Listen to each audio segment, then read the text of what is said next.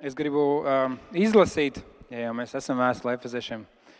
Un uh, droši vien tas teksts arī daudziem no mums ir, uh, ja ne vismaz svešs, ja ne svešs, tad vismaz uh, nepazīstams un, un reizēm nesaprotams. Un Pāvlam ir tāds uh, tendence rakstīt veidos, kas ir jāatkož. Pāvils pēc Dieva gribas Jēzus Kristus apustulis svētajiem un Jēzu Kristu ticīgajiem Efezā. Žēlastība jums un miers no Dieva, mūsu Tēva un no Kunga Jēzus Kristus. Augsti slavēts, lai ir Dievs, mūsu Kunga Jēzus Kristus Tēvs, kas mūs svētīs visās garīgajās svētībās, kas mums ir Kristū debesīs. Viņš arī izredzēja mūsu Kristū pirms pasaules radīšanas, lai mēs būtu svēti un viņa priekšā nevainojami mīlestībā. Pēc savas gribas, labprātības viņš jau iepriekš lēmis mūs pieņemt par saviem dēliem, caur Jēzu Kristu, par slavu savas godības pilnai žēlstībai, ar ko viņš apžēlojas par mums savā mīļotajā. Kristu mums ir izpirkšana caur viņa asinīm, pārkāpuma piedošana pēc Dieva bagātīgās žēlstības, ko viņš mums dāsni dāvājas visā gudrībā un izpratnē. Dievs mums darīs zinām savas gribas noslēpumu, pēc savas labprātības, ko viņš jau iesākumā bija nolicis Kristu kā nodomu laiku piepildījumam Visu apvienot Kristū, gan to, kas debesīs, gan to, kas ir zemes. Viņā arī mēs pēc Dieva sākotnējā nodoma kļuvām par īpašumu Dievam, kas visas lietas dara pēc savas gribas lēmuma, lai mēs būtu viņa godības slava.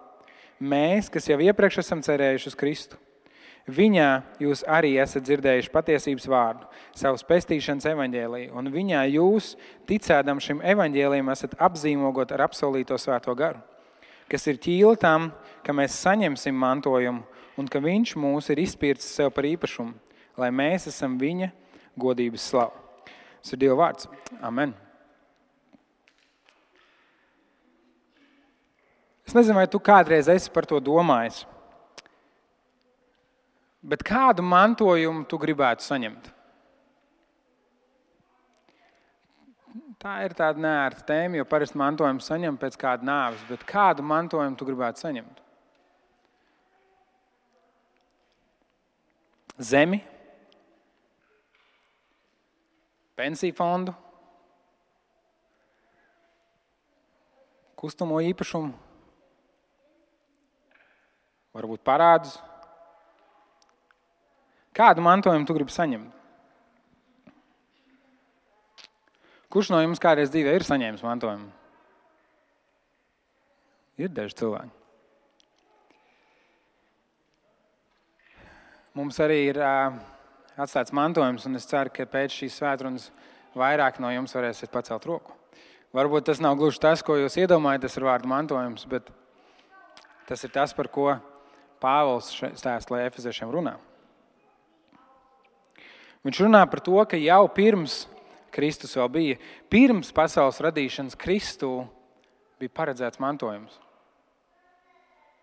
Un kāds, kurš varbūt vairāk ir vēsturnieks, viņš domā, kas aiz auss un domā, paga, paga, paga. Pirms pasaules radīšanas Kristū, par ko ir runa? Kristus parādās tikai jaunajā derībā. Vai ne? Vai ne? Nē. Kāds teica, nē. Tie, kas ir gājuši cauri Dieva stāstam, iespējams atcerās, ka nē. Jēzus Kristus parādās jaunajā darbā. Kristus ir, ir, ir, ir šis vārds mesija, jeb gaidāmais glābējs. Kāds, ko Dievs sūtīs, lai mainītu pasaules notikumu gaitu, lai atgrieztu cilvēku atpakaļ pie sevis, lai, lai izdarītu tā, kā tas ir paredzēts no pasaules sākuma. Un par Kristu tiek runāts jau pirmajās nodaļās Bībelē, kur Dievs saka čūskai un sievietei, viņš saka, čūskai, viņš saka, sievietes pēcnācējs sadragās tev galvu, un tu viņam iekodīsi papēdī. Tā ir norāda uz kādu, kurš nāks un iznīcinās grēka varu mūsu dzīvē.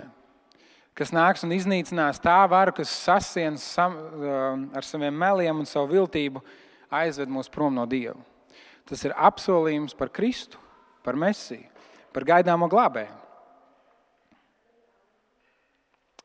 Tieņam Dāvidam, kas ir jau vairākus gadus vēlāk, un pa vidu tur ir vēl kādi, Dievs apsola, vienmēr būs kāds tavs pēcnācējs, kurš sēdēs uz tava troņa un valdīs mūžīgi. Cik man zināms, tad mūžība vēl nav beigusies. Vienmēr ir kāds, kurš sēdēs un troņa un valdīs. Tas ir apsolījums par Kristu, par glābēju, par valdnieku. Kā tad tas ir? Kristu pirms pasaules radīšanas. Vai tad nav tā, ka Dievs radīja pasauli un viss bija baigi labi, un Dievs domāja, nu viss ir izdevies, un tad cilvēks visu sačakarēja, un Dievs saķēra galvu un domāja, ārprāts, ārprāts, ko man tagad darīt? Gribēja, kā labāk sanāca, kā vienmēr. Ja mēs varam ticēt Pāvila vārdiem, ja mēs varam ticēt rakstiem, un manuprāt, mēs varam, tad tā nav.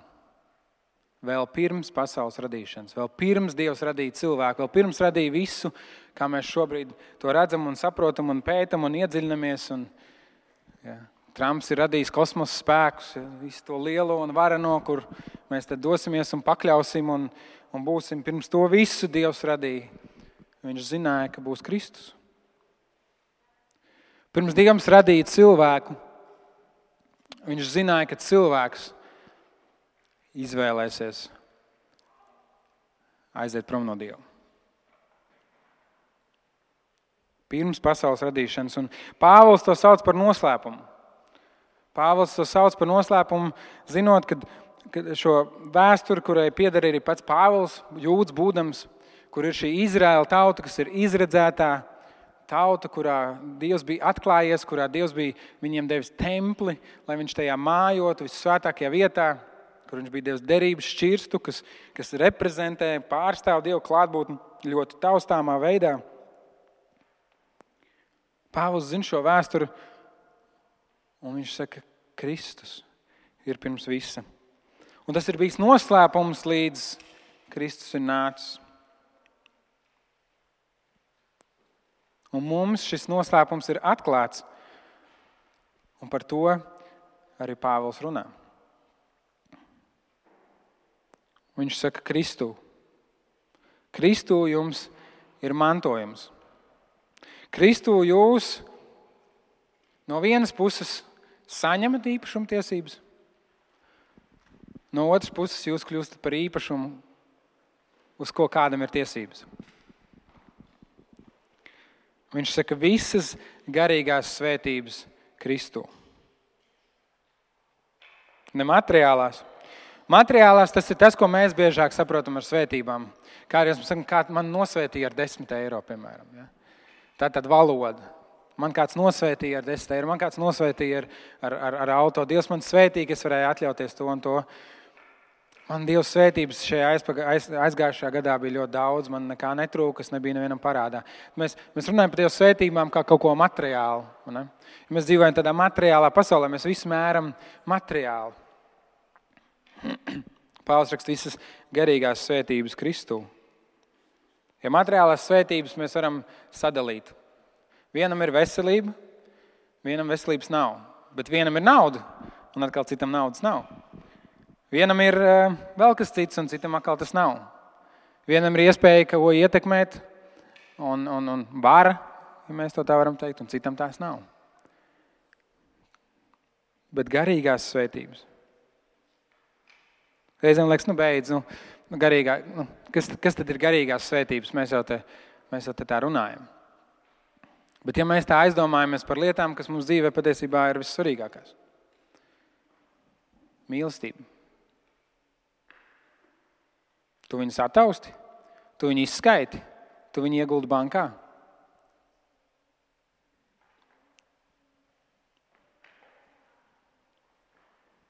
Mierinājums. Vai tu to izmēri un saki, nu tagad es esmu pietiekami mierināts savā skumjās? Drosme,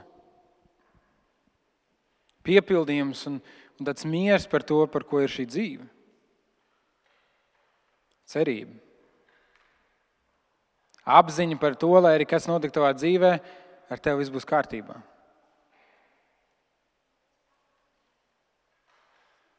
Visas garīgās svētības Kristu.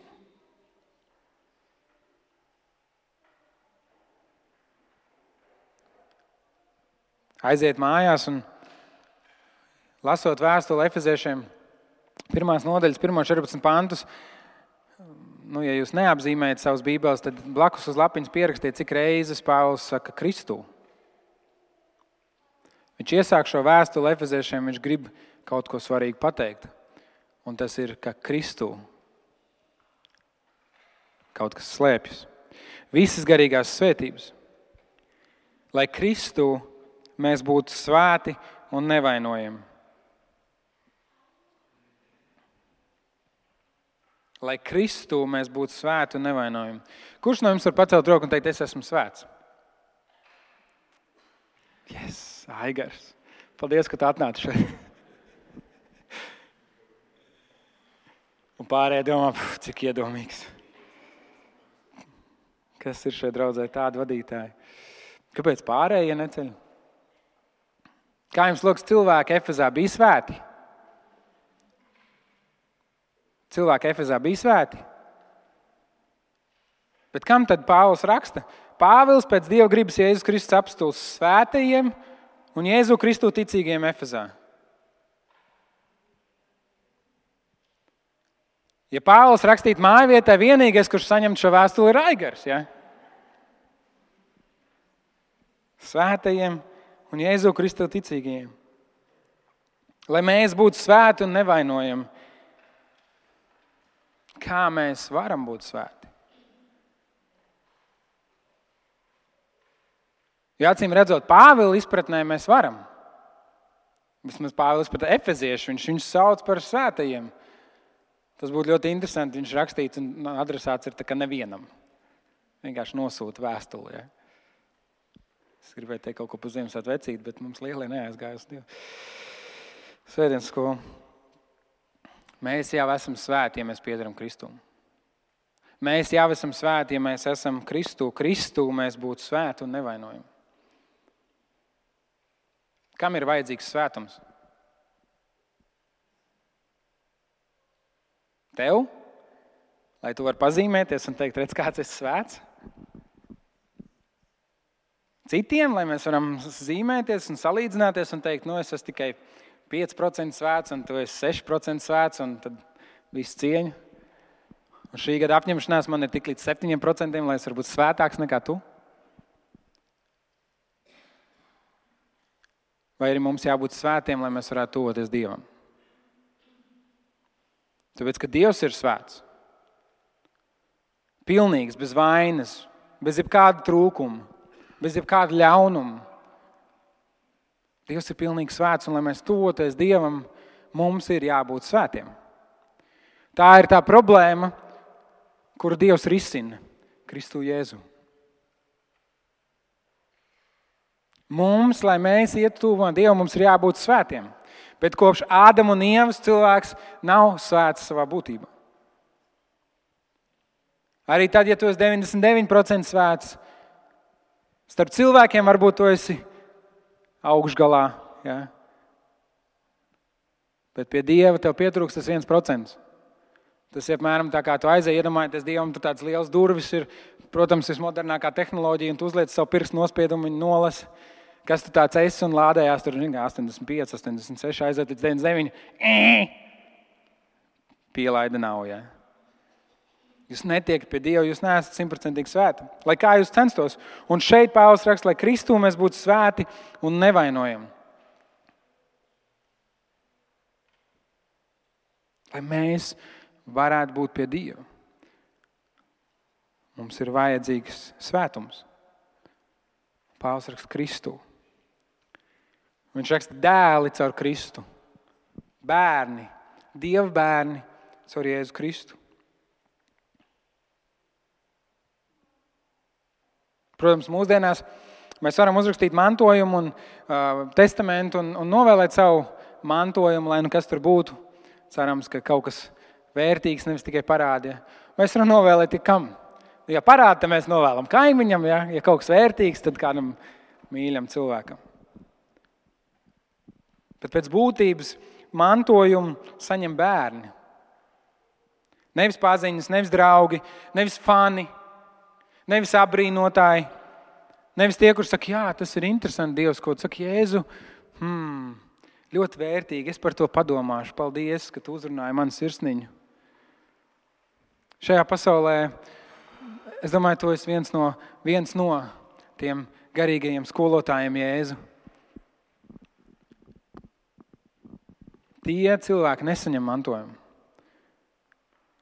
Facebookā tev var būt daudz sekotāju, vai, vai Instagramā, vai Twitterī, vai, bet tie nav tie cilvēki, visticamāk. Nu, daļa no tiem noteikti ir, bet ne visi tie cilvēki bija ar tevi kopā pie Ziemassvētku galda. Mantojumu saņem bērni. Un Pāvils raksta dēli caur Kristu. Mēs varam būt Dieva bērni, mēs esam Dieva bērni caur Kristu. To, ko Kristus ir izdarījis pie krusta. Žēlastība mīļotajā, mīļotais atkal Kristus. Mums ir žēlastība.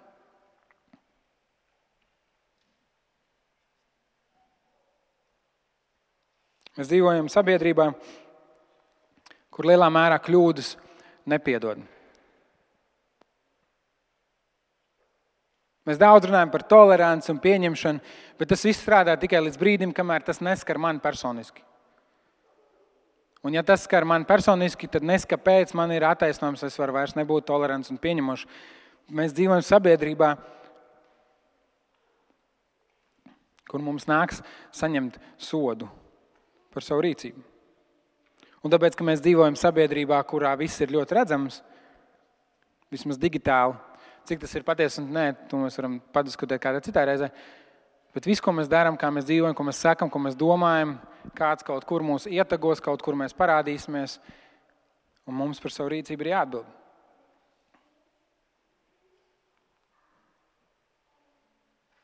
Mums šī sabiedrība ir ļoti prasīga. Bet Pāvils raksta žēlastību Kristū. Reizēm mēs domājam, ka Dievs Varbūt ne tā apzināti, bet es zinu, ka es ļoti ilgu laiku savas dzīves dzīvoju ar domu, ka kad tik es neizdaru kaut ko nepareizi, kad tik es nenošauju kaut kur greizi, jo dieva griba ir tik šaura, ka tur knapi vienu kāju var uzlikt, un es trīcēdams, bailodams eju pa šo taciņu, kad tik nenokāpu kaut kur nost, jo dievs man tūlīt sodīs. Es to, protams, tā neformulēju, bet tas bija tas, kā es dzīvoju iekšā savā pārliecībā. Un reizēm tā ir, bet šeit pārsaka žēlastība Kristū.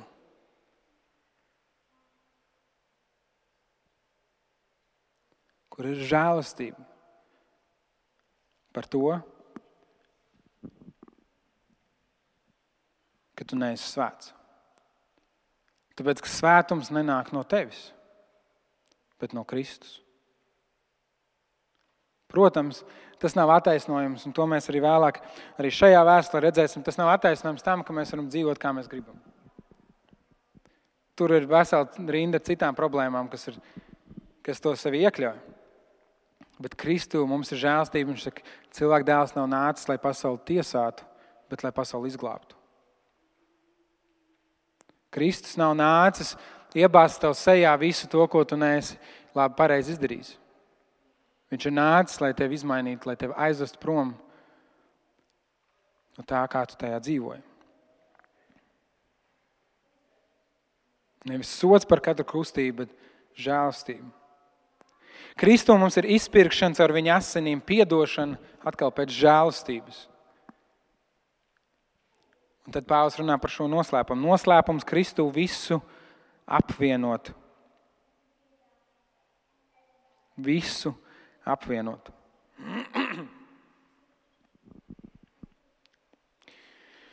Es nebiju tajā laikā, es nevaru pajautāt efeziešiem, bet lasot šo vēstuli un, un klausoties to, ko Pāvils raksta, zinot nedaudz vēsturi, varētu domāt, ka efezieši sevi neredzēja kā daļu no Dieva tautas. Iespējams, ka tur bija kādi cilvēki, kur teica, tu neesi pietiekami labs, tu neesi derīgs, tu nemaz nedrīkst nākt pie Dieva, jo tu neesi jūts pirmām kārtām. Tajā laikā tā bija ļoti bieži sastopama situācija, kur bija kādi cilvēki, kur bija jūdi, kur bija šī Izraēla izredzētā tauta, kur jutās ļoti īpaši. Un viņa teica, tāpēc, ka tu neesi jūtas, tu neesi apgaizīts, tu nedzīvo pēc tādām, tādām tradīcijām, tu nevari nākt pie Dieva. Un tas, ko Pāvils, manuprāt, šeit cenšas pārliecināt, ir teikt, ka jau no pasaules radīšanas, ir ieplānots, ka nevis caur jūdiem, caur izredzētību, caur to vienu tautu jūs būsiet glābti, bet caur Kristu, kurš nāk no jūdiem. Viņš bija jūds, vēsturiski viņš bija jūds, bet caur Kristu.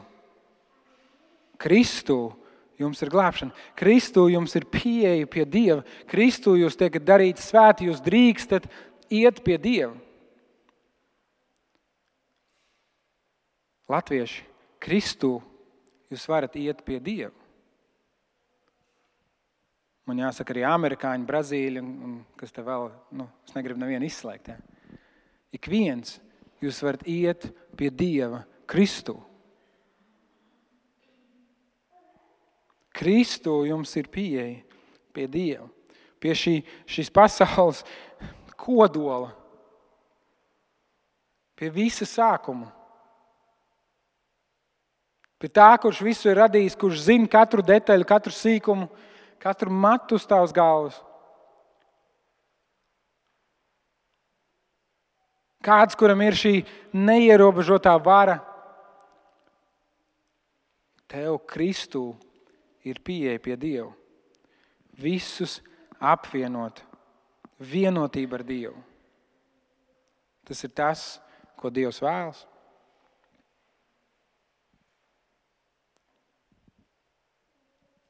Tas ir tas, kāpēc Dievs tevi ir radījis.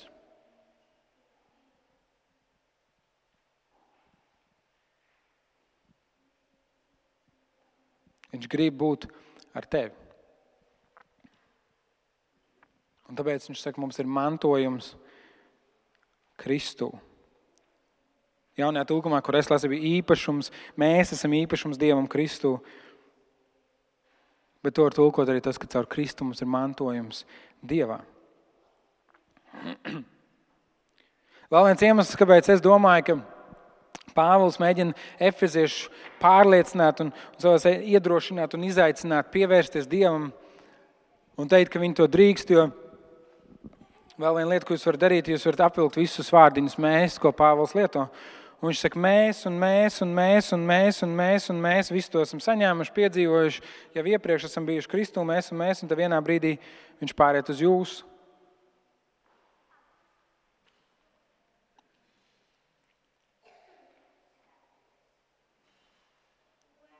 Noslēpums Kristū visu apvienot. Arī Pāvils bija jūts. Un viņš saka, ka no pasaules radīšanas Dievs bija ieplānojis, vārds, ko mēs lietojam, ir izredzējis to, ka Kristu nevis judaismā, nevis būdams labs, pareizs cilvēks, nevis augstiem morāles standartiem, nevis, nezinu, Es domāju, Indiana Jones, ja, kurš tur iet un meklē atslēgu pārējot pāri dažādiem pārbaudījumiem. Viņš saka, ne tādā veidā es nāku pie Dieva, bet Kristu. No pasaules radīšanas es esmu izredzējis, ka Kristu jūs varat nākt pie manis.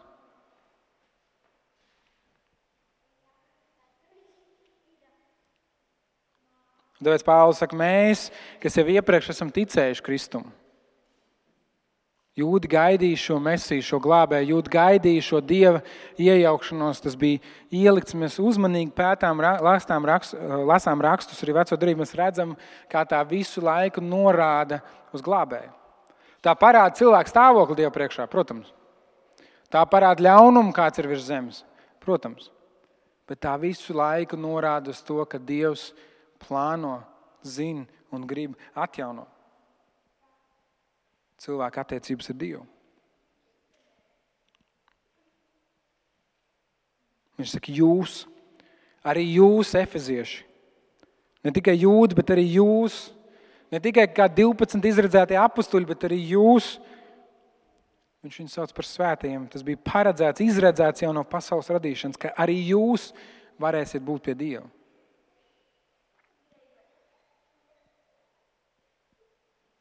Arī tevi Dievs redzēja.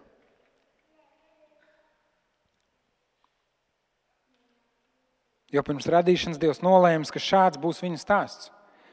Viņa attiecības ar cilvēkiem, viņa dotā iespēja būt ar sevi kopā ir caur Kristu. Pāvils raksta, jūs, jūs esat dzirdējuši patiesības vārdu evaņģēlī. Evaņģēlīs ir vēsts par to, vēsts par Kristu. Kā viņš nāk un izmaina, un tev vairs nav jānes savu grēku un savu vainu, to var uzticēt Dievam grēka nožēlā. Un viņš tev pieņem. Viņš tevi redz kā svētu. Viņš tev uzliek filtriņu, tā kā Instagramā, ja? svētumu filtriņu. Viņš skatās uz tevi un viņš redz svētu. Viņš tevi sauc par svētu. Dzirdējuši patiesības vārdu. Ir svarīgi, ka mēs dzirdam vārdu. Svarīgi, ka mēs dzirdam evaņģēlīju. Arī tad, ja mēs esam baznīcā, no bērna kājas, un liekas, visi esam dzirdējuši mūsu ikdienā, evaņģēlījis ir ārkārtīgi svarīgs. Tik daudz mūsu dzīvē ir dažādi maldīgi priekšstati, arī manējā. Un es domāju, ka tas nemainīsies līdz pat dienai, kad es sastapšu Kristu aci pret aci. Un ikdienas man ir vajadzīgs dzirdēt evaņģēlīju. Man ir vajadzīgs atcerēties, ko Kristus manas dēļ ir izdarījis, lai es varu nākt pie Dieva, lai es varu skatīties spogulī un teikt, šis tik vājais un nepilnīgais cilvēks ir svēts Dieva priekšā caur Kristu. Jūs esat dzirdējuši patiesības vārdu evaņģēlī un ticēdami esat apzīmogot ar svēto garu. Apzīmogot ar svēto garu. Tas mums arī tāds izaicinājums saprast, ko Dievs ar to domā. Un kāda ir svētā gara loma mūsu dzīvē? Pāvils to sauc par ķīlu.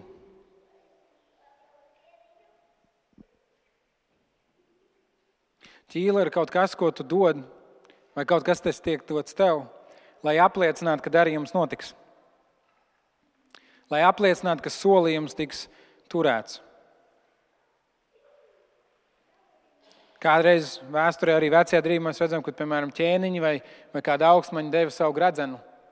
Viņa saka, es tev atstāju savu gradzenu, jo tā ir, tā ir zīme. Tas ir kaut kas svarīgs. Tā ir mana varenības zīme vai man, man augstmaņa zīme.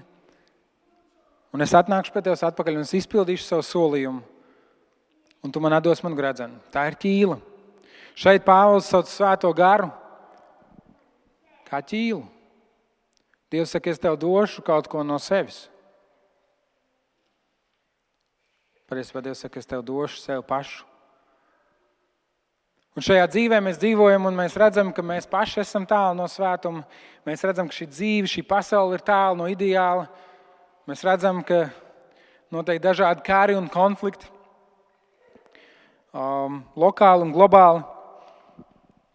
Un mums liekas, nu, kur tad ir tas Dieva apsolījums, kur tad ir tas mans mantojums par Dieva klātbūtni savā manā dzīvēm? Kur tad ir tas svētums, tas skaistums?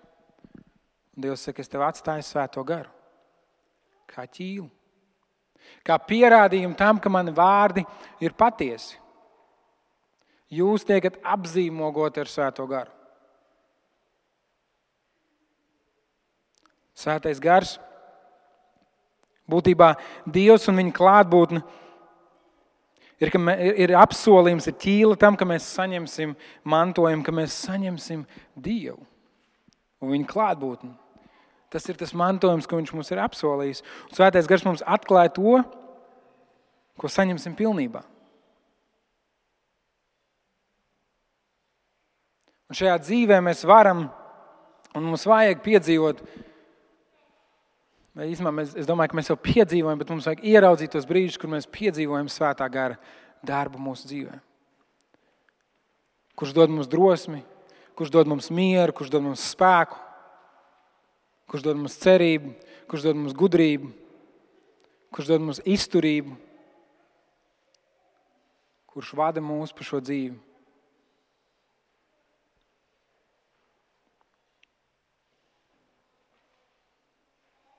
Matthew Henry, tāds Bībeles komentators, Un viņš saka, ka, svētā gara gaisma ir ķīla vai norāde tam, kāda ir mūžīgā, mūžīgā gaisma. Tas svētdarīšanas process, ko Dievs dara pie mums, ka Viņš mūs veido un māca un maina, ir ķīla pilnīgam svētumam vai norādes pilnīgu svētumu. Viņa mierinājums, kur mēs sastopam, nu, tuvojoties viņam grūtos brīžos, ir ķīla tam, ka kādu dienu mums būs nebeidzams, neizmērojams, mūžīgs prieks. Viņš ir ķīla tam, ko viņš izdarīs un kā tas būs. Un šeit tas tiek saukts par īpašumu, tāpēc ka ķīla norāda uz īpašnieku.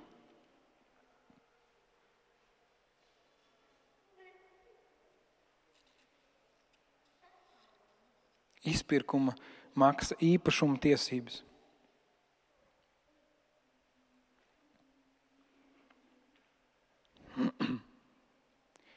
Ja mēs dzīvojam savu dzīvi atšķirti no Dieva. Ja mēs dzīvojam savu dzīvi um, un ļaujam grēkam valdīt par to, ja mēs dzīvojam savu dzīvi ar domu, ka es pats esmu noteicējis un ka Dievam tajā nav vietas, ja mēs dzīvojam savu dzīvi kā Ādams un Ieva, kur viņi gribēja būt Dievs, Mēs patiesībā esam grēka īpašums. Mēs esam vēlni īpašums.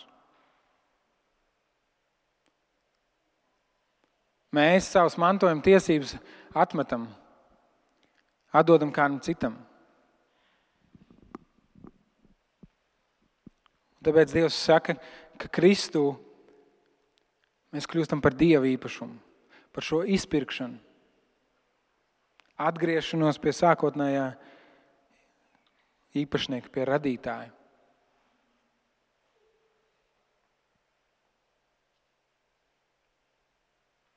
Tas ir interesanti, cik daudz Dievs mums ir uzticējis mūsu radot.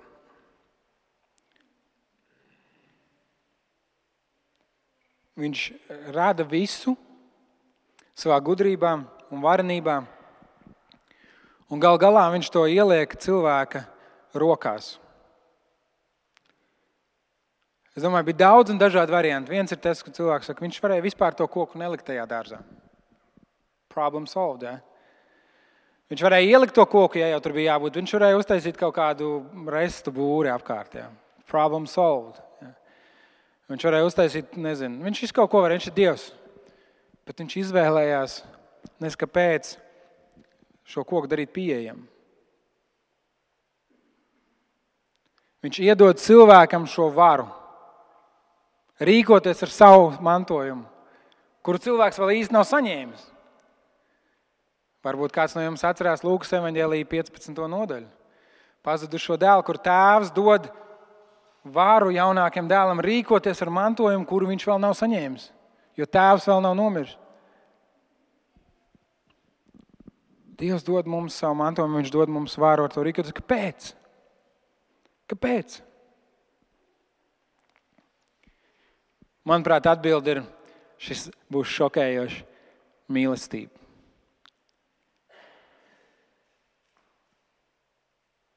Jo, ja tev nav brīvības, tev nevar būt mīlestības. Mīlestība nav iespējama piespiedu kārtā. Tad tā nav mīlestība. Mīlestība var nākt tikai no brīvības, un Dievs radīs cilvēku, lai mīlētu un lai Dievs tiktu mīlēts.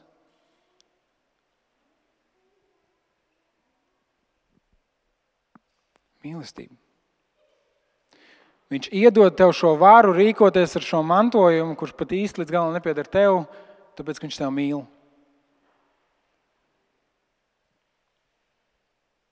Un viņš grib, lai tu mīli viņu pretī. Viņš sūta Jēzu Kristu. Jēzus Kristus nāk uz šīs zemes, dzīvo, māca, nomirst ar savu nāvi aizvietodams mūsu pie krusta, lai mums nebūtu jāmirst par saviem grēkiem. Viņš augšām ceļas un uzvar šo nāves varu. Viņš iedod mums svēto garu kā ķīlu šai dzīvē. Kāpēc? Tāpēc, ka viņš mūs mīl. Un viņš grib, lai mēs varam viņu mīlēt. Viņš grib, lai mēs varam nākt pie viņa. Bet viņš grib, lai mēs to gribam.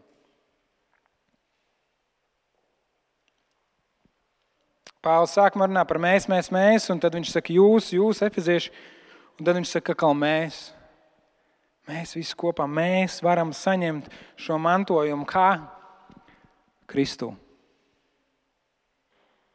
Dievs ir nolēmis, ka ik viens, kas būs Kristū, saņem šīs garīgās svētības, šo mantojumu. Ik viens, kurš ir Kristū, ir Dieva ģimenē. Ik viens, kurš ir saticis Kristu, ir saticis Dievu. Tur nav teikts, ka Dievs izvēlas, kuri būs Kristu un kuri ne. Tāpēc mēs dievkalpam ievadā lasījām šo Mateja evanģēlī 22. nodaļā iekļauto līdzību par viesībām, par kāzām, kur Dievs izvēlējās rīkot viesības. Un mēs, tie, kas ir lasījuši Bībeli vai dzirdējuši kādu svētrunas, ka Dievs salīdzina draugu ar līgavu un Jēzu Kristu ar līgavainu. Un viņš saka, nāciet, šis, šī viesība tēma, ja tā nav alegorija, tā, tāda viesība tēma, kas ir un Dievs saka, nāciet, un viņš aicina cilvēkus. Viņš aicina cilvēkus, saka, nāciet, un cilvēks saka, nu, sorry, neiešu, es nevaru. Man sunīts jāpabaro, mājās drēbes jāizmazgā. Es nevaru izdomāt, nu, man jābūt visur citur, tikai ne tur, kur tu man aicini. Tas tas, kā mēs Dievam atbildam. Un tad Dievs saka, zini, ja jūs negribat, labi. Un viņš aicina atkal citus.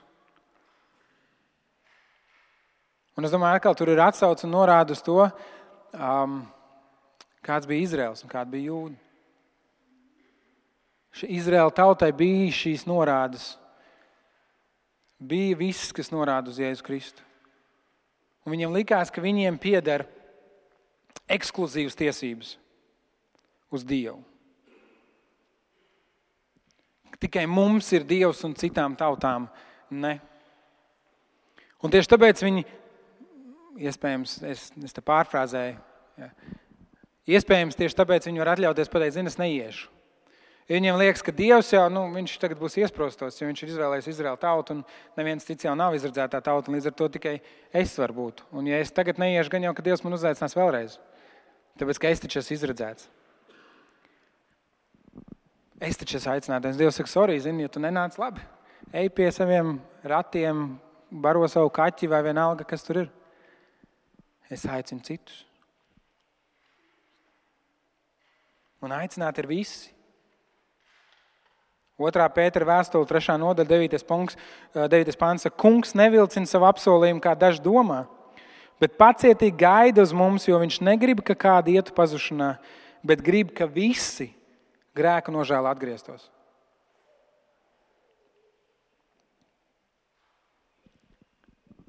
Tas tas, ko Pāvils mēģina pārliecināt Efeziešiem. Viņš saka, nevis jūdiem ir tās ekskluzīvās tiesības, bet Kristum. Dieva otrai personai, Dievam ir šīs ekskluzīvās tiesības, un Viņš šīs ekskluzīvās tiesības dod brīvi visiem. Šis mantojums ir pieejams visiem. Nu, jo no pasaules radīšanas Dievs ir izredzējis Kristu, ka Kristu visi tiek glābti.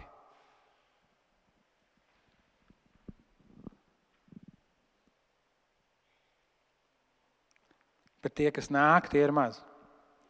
Mateja Vāģēlē ir teikts, daudz ir aicināto, bet maz izredzēto. Daudz ir to, kas tiek aicināti. Pēters raksta, visi bet maz ir tie, kur ir gatavi atvert Kristu.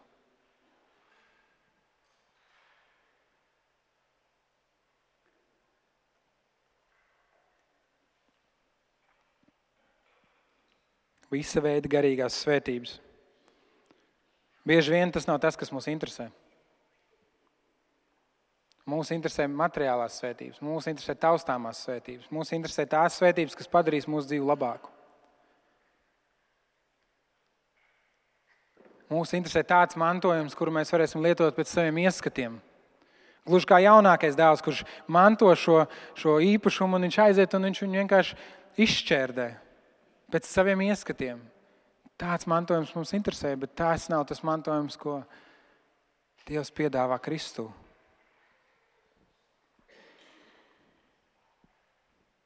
Dievs piedāvā sevi, savu klātbūtni. Dievs piedāvā būt ar viņu kopā un iet cauri šai dzīvei. Un, man liekas, kā vēl labāk iet ar kādu kopā, kurš visu zina, kurš visu ir radījis, kuram pieder autortiesības šo pasauli.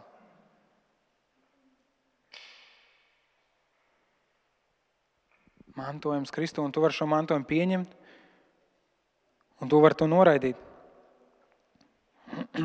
tu nevari to radīt, tu nevari to nopelnīt, tu nevari to nokopēt. Tu vari to pieņemt vai to noraidīt. Un es gribu teikt, tev ir šis ielūgums. Ielūgums uz kāzām, ielūgums uz ballīti, Dieva valstība ir līdzīga kā ballīte. Tie nav mani vārdi, tie ir Bībeles vārdi. Dieva valstība ir ballīte. Un Dievs aicina. Protams, ir, pēc katras ballītes ir jānovāc arī trauki. Es negribu, es negribu teikt, lai izklausās tā, ka es saku, nāciet pie Jēzus un jums dzīvē viss būs brīnišķīgi. Viss būs kārtībā, nekas jums nenotiks. Dzīve ir grūta. Bet es domāju, ka tur ir kāds iemesls, kāpēc Jēzus saka, ka Dieva valstība ir kā svētki, kā viesības, kā kāzas. Vai jūs zinat vēl kādus svētkus, kas ir nezinu, grandiozāki, lielāki kā kāzas? Viņš saka, kā kāzas. Un viņš saka, nāciet.